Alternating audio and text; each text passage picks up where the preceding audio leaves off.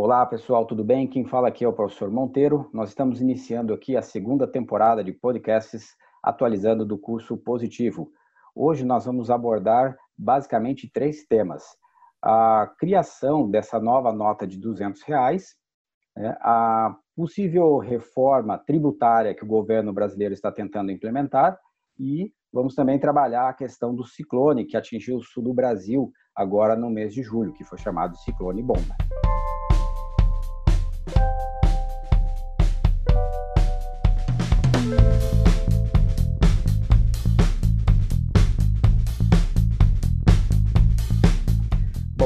Minha parte aqui, eu vou abordar a discussão dessa nova nota aí de real, né? Ah, quando se falou que vai ser criada agora no mês de agosto, para talvez em setembro estar tá circulando uma nota de 200 reais, gerou alguns temores na população brasileira. Pessoal mais desinformado, que isso é até natural. As pessoas mais velhas, que viveram os anos 80, na hora ficaram com aquela pulga atrás da orelha, lembrando aquele período que se fazia notas é, novas a cada dois anos, mais ou menos. Então, tinha um medo de um retorno de inflação. Algumas pessoas ah, discutiram que era uma falta de, principalmente as pessoas um pouco mais novas, uma falta de sensibilidade do governo criar uma nota nova no momento de pandemia e que o governo deveria se preocupar mais com a saúde do que com criar um papel, um papel moeda novo. E alguns até discussões mais simples, porém práticas, que seria a falta de troco que haveria no mercado, né? Se você não consegue trocar a nota de 100, quanto mais a de 200. Mas isso, esses três motivos que eu expliquei aqui, mencionei, são mais especulações da, da população. Então, existem motivos técnicos e reais para ser criado essa nova nota, né? Então, desde 1994, quando foi criado o real, mas completou 26 anos. Nesse período todo, só foi criada uma, uma nota a mais, que era de 20 reais. Nesse período, teve uma inflação em números absolutos de quase 80%. É, eu não estou levando em consideração os juros compostos, é só somando os, o, a inflação desse período mesmo. Assim, né? E é, é, natural que os países, depende da situação de inflação, eles vão criando novas notas com o passar do tempo. Mas também tem um outro fator que essa nova nota vai facilitar o transporte de grandes quantidades de dinheiro. Você pega um caminhão de dinheiro lá que levava só notas de 100 reais para depositar num banco, no supermercado, alguma coisa assim, agora vai cair pela metade. O espaço, o transporte vai ser mais fácil. Na hora da impressão, a tendência é o governo, aos poucos, conforme as notas de 100 reais foram sendo desgastadas, eles vão imprimir só de 200, é, e aí você tem que imprimir menos. Também é uma economia é, para o governo, né? E uma coisa curiosa que eu nem imaginava, assim, eu nunca tinha visto isso, estava na minha cabeça nítido que o, o mundo existe uma tendência de usar cada vez mais dinheiro digital. Você vai lá na Europa, quase ninguém usa mais dinheiro, usa o celular para pagar as contas, usa o cartão de crédito. E eu achava que estava tendo essa tendência no Brasil. E eu até errei. Eu fui lá, fui lendo e eu percebi que em épocas de crise, pandemia, guerra, existe uma tendência da população estocar dinheiro em casa. Então, nos últimos seis meses, começou, ou quatro meses, melhor dizendo, começou a faltar dinheiro para a circulação é, no dia a dia. Então, o governo está precisando imprimir mais dinheiro, fora aquele auxílio emergencial de 600 reais, que as pessoas começaram a pegar mais dinheiro. Então, antes, o governo disponibilizava mais ou menos 210 bilhões de reais na, na economia para as pessoas terem, e agora, depois da pandemia, as pessoas estão consumindo 270 bilhões de reais. Então, precisa de mais dinheiro é, circulando. Então, são vários motivos meio técnicos, né, a princípio, que são as argumentações do governo, que não tem muito a ver com inflação. Mas, ao mesmo tempo, algumas pessoas estão discutindo uma coisa verdadeira, que é o risco da lavagem de dinheiro. É que a lavagem de dinheiro, que é o furto de dinheiro de forma ilícita, o crime de colarinho branco, ele não tem uma relação direta com ter ou não ter dinheiro. Sim, é a impunidade que o, um governo A, B ou C ou D pode estar gerando, né? Até tem o caso famoso que foi muito discutido esses dias daquele político Gedel Vieira que trabalhou como ministro na época do Lula, da Dilma, pegou um super cargo na época do Temer, que foi pego num apartamento do amigo do Gedel Vieira, lá na Bahia, 51 milhões de reais em papel, papel moeda. Aí eles discutiam o seguinte, semana passada, que agora você não vai mais precisar um apartamento daquele tamanho para guardar 51 milhões. Você vai precisar uma kitnet, porque vai diminuir pela metade. É, a fuga de capital, lavar dinheiro sempre vai ter, mas a questão de ter a punidade né, não ter impunidade, ter controle, é mais importante do que um, um outro caso é, específico. E a questão de inflação também é uma coisa que a gente aborda bastante em aula. É, a inflação tem vários motivos para acontecer, né? mas uma que afligia bastante o Brasil no, nos anos 80 era a escassez né, de produtos. Então, as pessoas precisavam comprar um leite, comprar uma carne, não tinham, elas se disponibilizavam a gastar mais para comprar. É, e agora, acho que a tendência, com nota de 200, de 1.000, de 100, não importa a nota, a tendência é ter uma inflação baixa no Brasil ou até mesmo uma deflação. Por causa da crise econômica gerada pelo Covid, as pessoas não vão mais consumir tanto. Então, existe uma tendência de baixar os preços. Então, acho que esse risco da inflação está descartado. Uma outra coisa também curiosa que eu estava lendo, isso eu lembrei da minha adolescência, quando eu comecei a trabalhar. O Brasil chegou a ter a maior nota em valor é, nominal do mundo, que era 500 mil cruzeiros, em 1993. É, ela durou em circulação oito meses. E fazendo uma, um cálculo que a gente tem hoje, é, calculadoras para tentar trazer o dinheiro do passado à cotação atual. Essa nota, que era maior do mundo em valor nominal, 500 mil cruzeiros, era de que valeria mais ou menos hoje a 180 reais. Ou seja, que é quase esses 200 reais. Então não tem grandes diferenças de hoje em relação a 20, 30 anos atrás, né? E essa nota também é curiosa, tem na internet, se você ver, é do poeta Mário de Andrade, lá da Semana de Arte Moderna e tudo mais. Naquela época, cada um ano praticamente tinha uma nota nova e uma, uma pessoa que aparecia na, nas notas, assim, uma pessoa importante do Brasil. E agora, depois de 1994, nesse momento que a gente está passando, agora a gente usa a fauna brasileira, né, para mostrar, né, nas notas, né. E você, Alexandre, sabe por que disso? Não, não faço ideia por que disso. Eu fiquei, fiquei honrado que escolheram o lobo guará, mas não sabia do, do não sei do porquê dessa opção aí. Pelo que eu estava lendo, é que quando foi criado o Real, tinha acabado de ocorrer aquela Eco 92, que foi aquela reunião super importante de meio ambiente aqui no Brasil, e isso estimulou também eles se empolgarem com as questões de ambientais do Brasil, né? Dar um exemplo para o mundo, né? Bacana, bacana. É, e a escolha do Lobo Guará foi. Houve toda uma brincadeira aí na, na internet, né? Pegar o cachorro do Zeca Pagodinho e tal, mas a escolha do Lobo Guará é muito bom, porque é uma bandeira né, para a defesa do, do Cerrado, que é um dos nossos segmentos aí mais, mais devastados. Então a escolha foi, foi bem legal. Certo. É, e Daniel, um dos assuntos que a gente está discutindo ultimamente é a questão do, dessa reforma tributária, né? Todo mundo sabe que o Brasil é um país que cobra muito imposto, inclusive equiparando a países desenvolvidos, né? Mas isso acaba não retornando tanto para a população. O que seria a agregar aqui nas informações sobre essa reforma que está desde sempre se discutindo no, na Câmara? Bom, antes eu queria só fazer um comentário que eu tive a oportunidade, certa vez, de ver um lobo-guará. Eu estava num, num, hotel que fica lá em Minas Gerais, que é um hotel emblemático de Minas, que é o, o Caraça, que antigamente era um seminário por onde passaram os, os presidentes mineiros da República Velha. E, curiosamente, eu estava numa viagem junto com o professor Tadeu. E a, a, atração do seminário era justamente no comecinho da noite ir lá esperar o lobo-guará. E, e, foi muito interessante, porque realmente é um animal muito elegante, é uma raposa de pernas longas. E foi, eu não entendo muita coisa de, desse assunto, mas foi meu primeiro contato.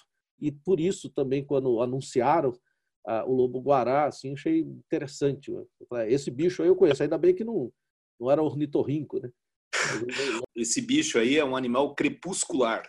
Então ele aparece na boca da noite e no amanhecer, né? Então ele é visto como um animal furtivo. Algumas é, tribos indígenas o veem como um animal assim que não traz bom agudo até e tal. Mas é um animal fantástico. Imagina um cachorro com 90 centímetros de altura, um animal espetacular. Quem o vê é maravilhoso, né? Eu, eu só vim, eu, eu, tive a oportunidade de ver só em zoológico. Bom, é, no que diz respeito à reforma tributária, né, que é um tema realmente fundamental no, no Brasil, porque por duas razões, para ser bem objetivo. Primeiro, com a, a questão da distribuição tributária nos entes federativos. É, o Brasil tem município, estado e união. E a, a União fica com a maior parte da arrecadação dos tributos e depois distribui para os estados e municípios. Isso gera um, um problema de natureza política, Normalmente, os municípios estão sempre precisando de dinheiro e vão solicitar isso à União ou ao governo do Estado, e quase sempre isso acaba funcionando na forma de troca de apoio por recursos. Então, uma das questões da reforma tributária é uma maior distribuição dos resultados da arrecadação.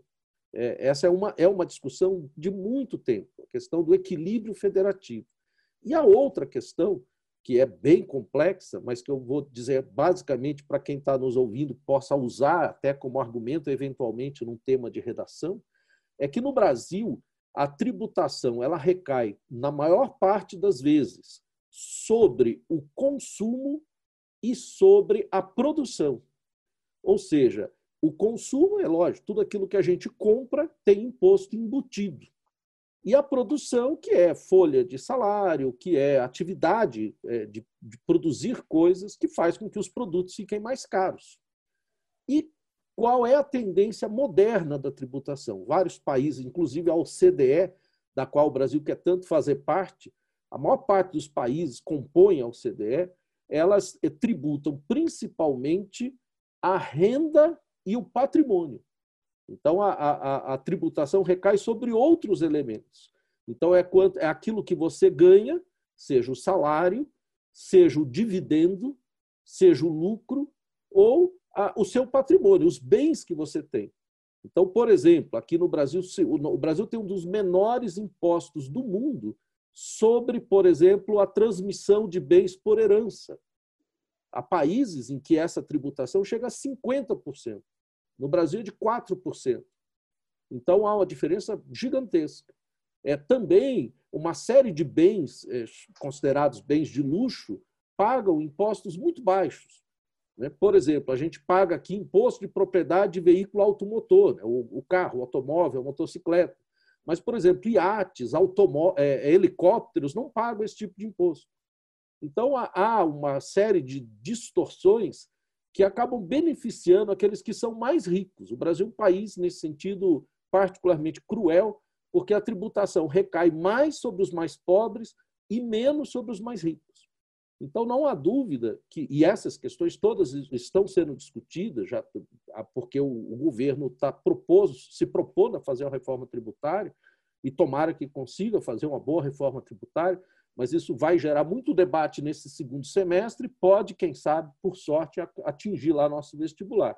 E uma das questões mais polêmicas é essa, considerando que há essa inversão de que os pobres pagam mais impostos, os ricos menos impostos, qual é a, a grande proposta? Taxar os mais ricos, taxar principalmente o patrimônio e taxar a renda dos mais ricos. Uma informação, não sei se vocês acompanharam, Monteiro Alexandre, nessas semanas aí é que nesses quatro meses de pandemia, os 42 brasileiros mais ricos ampliaram as suas fortunas em 34 bilhões.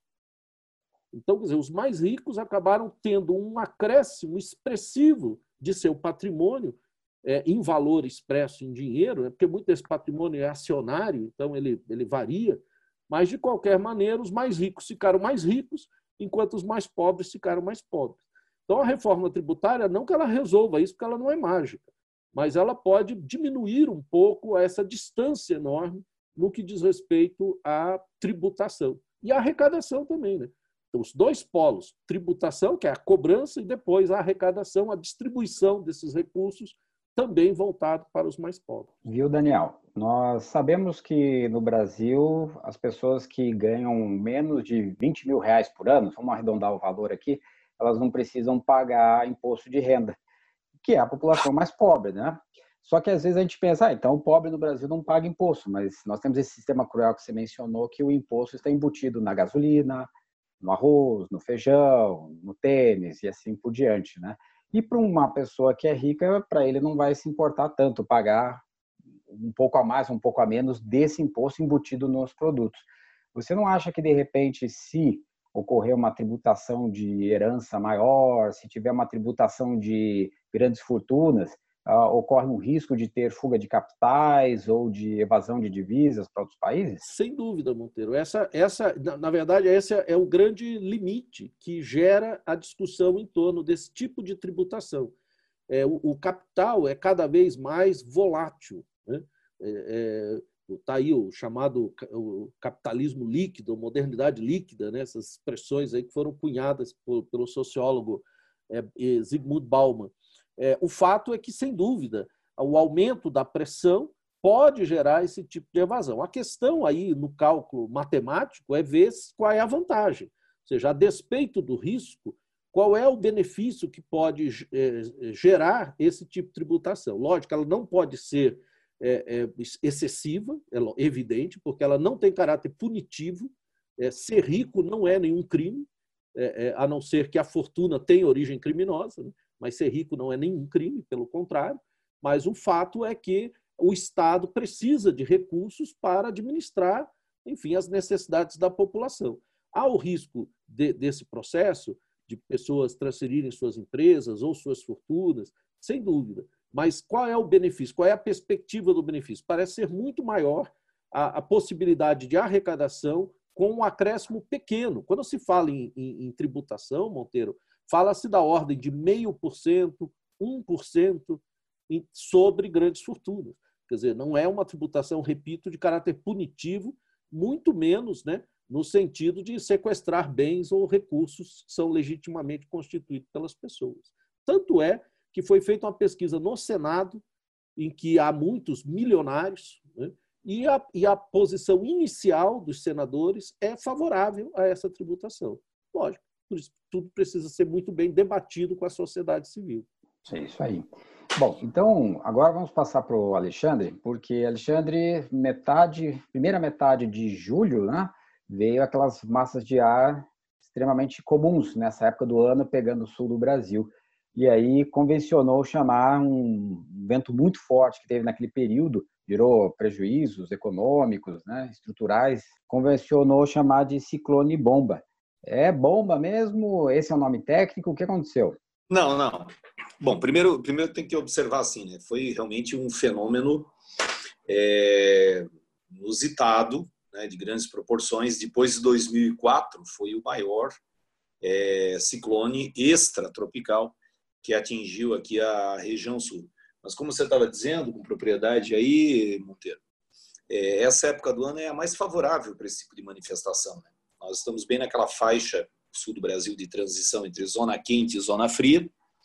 Então nós tínhamos ar quente aqui e entrando massas polares mais severas. O vento sempre sopra, né, da área fria para a área quente e tínhamos um núcleo aquecido, entrou essa massa fria e acabou formando um ciclone de grandes proporções. Mas esse termo ciclone bomba, então vamos lá direcionar assim para o nosso público aí, muito preocupado com as provas do vestibular. Ciclone bomba, a expressão que foi cunhada pela imprensa, né? não existe na literatura essa expressão. É, na verdade, nós estamos numa área que favorece, né, de transição, como eu estava dizendo, esse tipo de manifestação até a formação de tornados do sul do Rio Grande do Sul até mais ou menos o Mato Grosso do Sul é considerado o corredor dos tornados do Brasil. Nós já tivemos tornados no Rio Grande do Sul, em Xanxerê, em Santa Catarina, em Francisco Beltrão, em Dayatuba, em São Paulo. Então, com mortes em alguns casos. Tal. Mas nesse caso entrou uma massa polar severa, né, encontrou o ar quente e daí formou aquela tempestade grandiosa. Se você que está nos ouvindo tiver curiosidade, jogue no Google aí, é ciclone bomba, imagem satélite. Dá para ver bem certinho, assim, sabe? A massa vem, bate e organiza né, no hemisfério sul um giro horário. Aí, quando eu falo giro horário, tem gente já, né, o, o aluno Monteiro aí sabe disso, o aluno que acompanha nossas aulas ou as aulas de física aí já fica de cabelo em pé, como no hemisfério sul, giro horário. É que o, o giro das massas frias aqui se dá em sentido anti-horário o efeito Curioli, ou Curioli, né, sobre as grandes massas. Mas os movimentos ascendentes de massas quentes, como tinha aqui, eles são em sentido horário. Né? Então dá para ver bem certinho essa manifestação. Então é, é interessante deixar claro assim, não foi a primeira ocorrência. Né? O, Catarina em 2004, muitos apontam, ah, foi a primeira vez que aconteceu. Não, foi a primeira devidamente acompanhada, registrada, né, e tal. Mas o que acontece? O que tivemos foi uma frente fria severa, que formou um ciclone extratropical e acabou causando esse esse estrago todo. Esse foi o, o ciclone aí. Né? Eu só quero terminar aí fazendo uma observação de uma coisa. Se você procurar, existe até uma lista de nomes, como existe a lista de nomes né, para os tufões e furacões, existe uma lista de nome brasileira que a gente acaba não não aplicando porque essas ocorrências elas são menores. E outra coisa, eu, precisei ir a Santa Catarina essa semana, é a devastação na fronteira de Santa Catarina com Paraná, na cidade de Garuva, é uma coisa a vegetação lá está rarefeita, as folhas foram arrancadas, galhos, existem árvores caídas, você visualiza uma, uma quantidade grande, sabe, de imóveis assim destruídos, é, com lonas ainda, é, a concessionária repondo placas e tudo mais.